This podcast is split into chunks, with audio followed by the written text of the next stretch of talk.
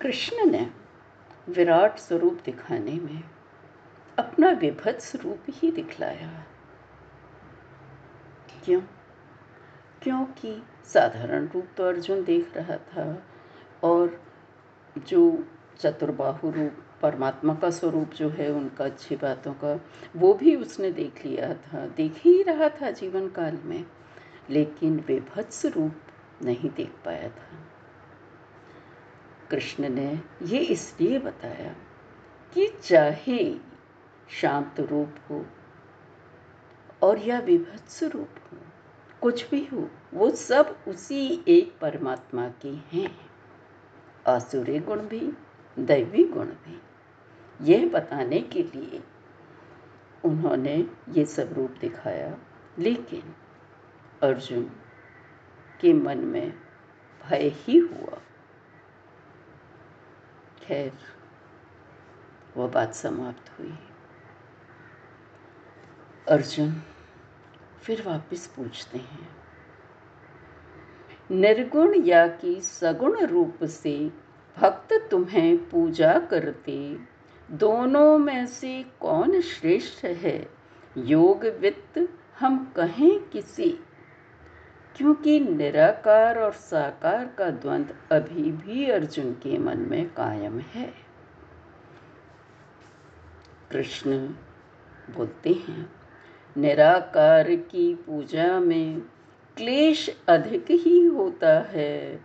व्यक्त रूप अव्यक्त प्राप्ति में दुख का कारण बनता है। बहुत जल्दी हम उसे एक्सेप्ट नहीं कर पाते अभ्यासों से ज्ञान श्रेष्ठ है।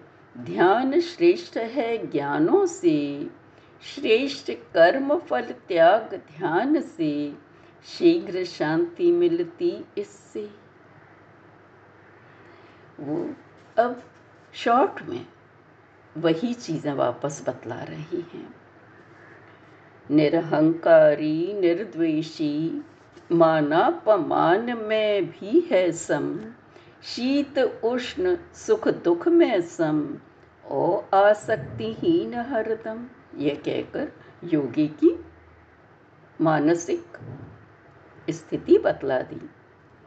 जानने योग्य जो है, जिसको जाने, तब आनंद मिले। वह अनादि पर ब्रह्मन है सत। असत, यही मेरा कहना। सत असत कुछ भी नहीं है, दोनों ही है। सब कुछ वही है, सब कुछ ही है वासुदेव। सब प्रकार से सभी कार्य प्रकृति द्वारा ही होते। मैं तो रहा अकर्ता केवल, यह देखे, सो ही देखे। बस यही मानना है तुम्हें कि मैं अकर्ता हूँ, प्रकृति काम कर रही है मेरे द्वारा। बस। अर्जुन फिर भी नहीं समझ पाता अच्छी तरह। तो पूछता है, त्रिगुणतीत के लक्षण क्या? आचार कौन से होते हैं? प्रभु बताएँ, किस उपाय से त्रिगुण परे हो जाते हैं? सत रज तम। इनके बारे में पूछ रहे हैं।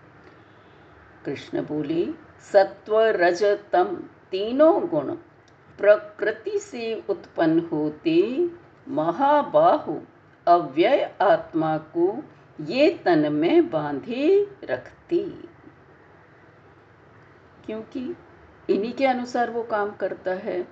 सतगुण सुख की ओर करे रज कर्माभिमुख करे उसको। ज्ञान ढके तम अप्रमाद की ओर बढ़ाए प्राणी को।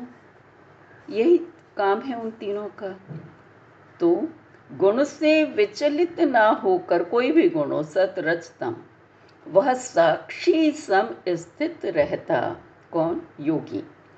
गुण ही स्वयं कार्य करते। यह जान कभी ना वो डिगता।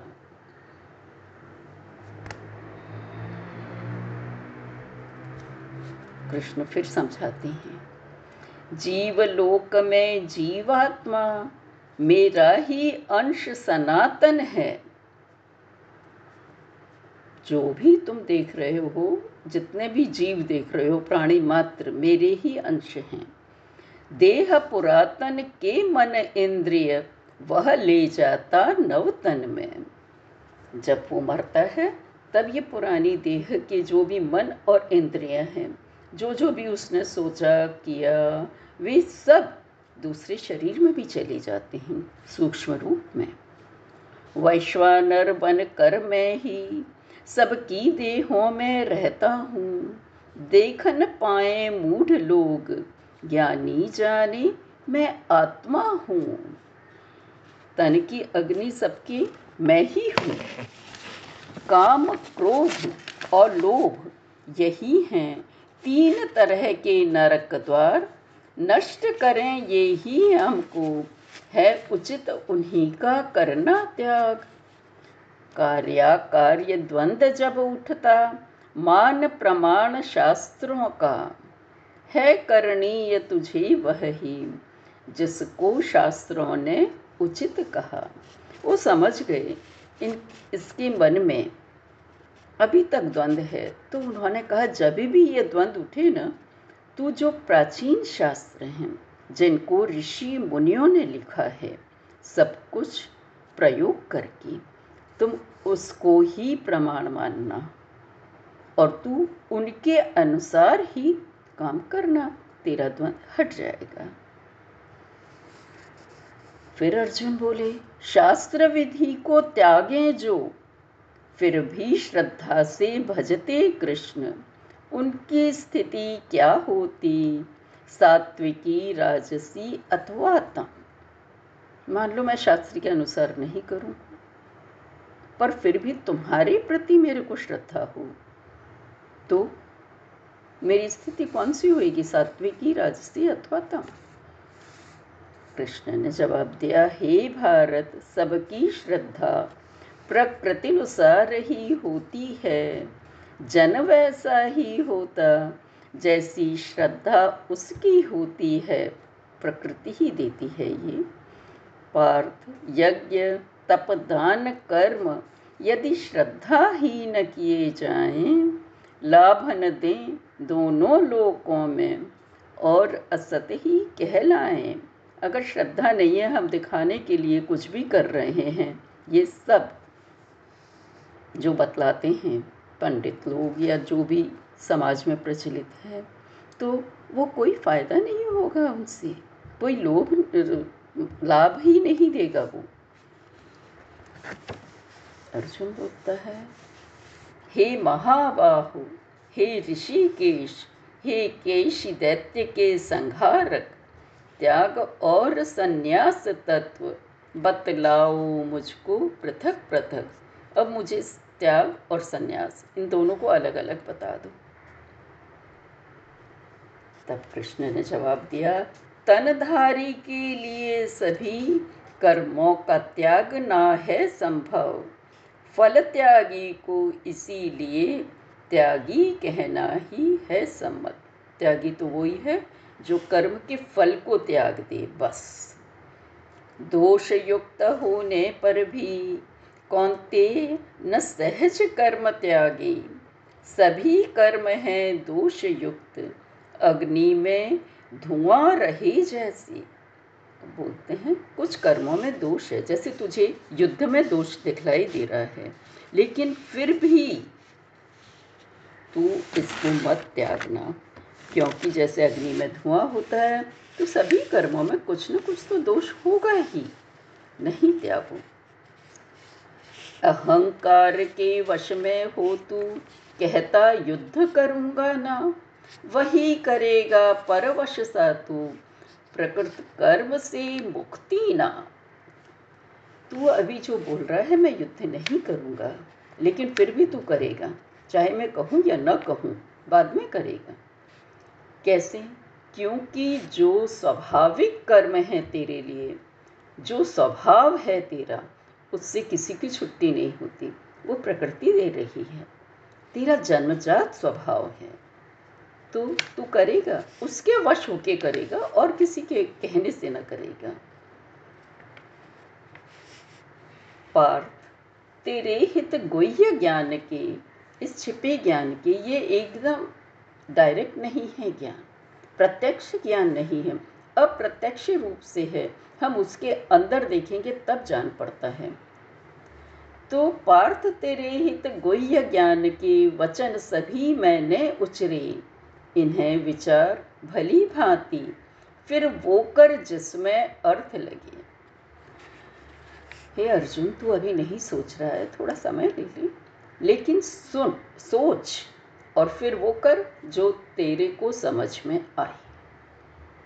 तू स्वतंत्र है जैसे मैं स्वतंत्र हूँ। तब अर्जुन बोलता है, आपकी कृपा से हे अच्युत संदेह मोह सब नष्ट हुआ। स्मृति स्थिति पाकर अब कर लूँगा आपका कहा। हे कृष्ण, अब मेरा मोह भी समाप्त हो गया। संदेह, द्वंद सब कुछ खत्म हो गया। और अब मैं आपका कहा हुआ कर लूँगा।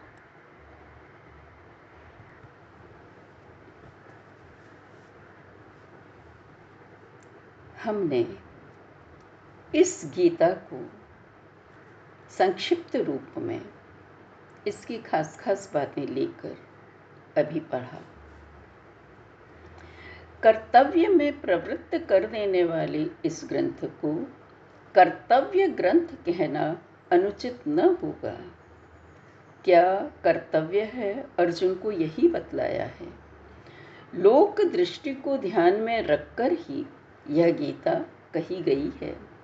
यह छोटी सी गीता संसार के हर व्यक्ति का संबल बन सकती है, सहारा बन सकती है। इसको पढ़ने पर हर किसी को लगता है, यह मेरे लिए ही कही गई है। यही इसकी विशेषता भी है। मनुष्य के तल पर खड़े होकर, मनुष्य की समस्त कमजोरियों को जानते मानते हुए ही यह कही गई है। इसीलिए किसी दूसरे लोग की नहीं जान पड़ती, अपनी सी लगती है। अर्जुन, में तो हम अपने को देखते ही हैं, पर कभी कभी कृष्ण से भी साम्यता प्रतीत होने लगती है। जीवन एकदम निस्सार नहीं जान पड़ता। कर्तव्य के प्रति जागरूक रहने की शिक्षा विस्तृत रूप में इसी ग्रंथ ने दी है। पारिवारिक, सामाजिक, आर्थिक, राजनैतिक और वैयक्तिक सभी दायित्वों का निर्वाह सुचारू रूप से होना ही चाहिए। यही इसका मुख्य प्रतिपाद विषय है। भागना नहीं है। आध्यात्म और अकर्मण्यता का संबंध विच्छेद इसी ग्रंथ में हुआ है। क्योंकि नहीं तो यही समझा जाता है कि जिसे आध्यात्मिक राह पे चलना है, वो कुछ कर्म ही नहीं करता है, पड़ा रहता है। आध्यात्म क्षितिज का तारा नहीं इसी जगत में प्राप्य लगने लगता है और यही इस गीता की सफलता है। आध्यात्मिक ऊंचाइयों तक ज्ञान और भक्ति ही नहीं कर्म योग भी पहुँचा सकता है। इसका सत्य, शिव और सुंदर प्रतिपादन है यह गीता। धन्यवाद।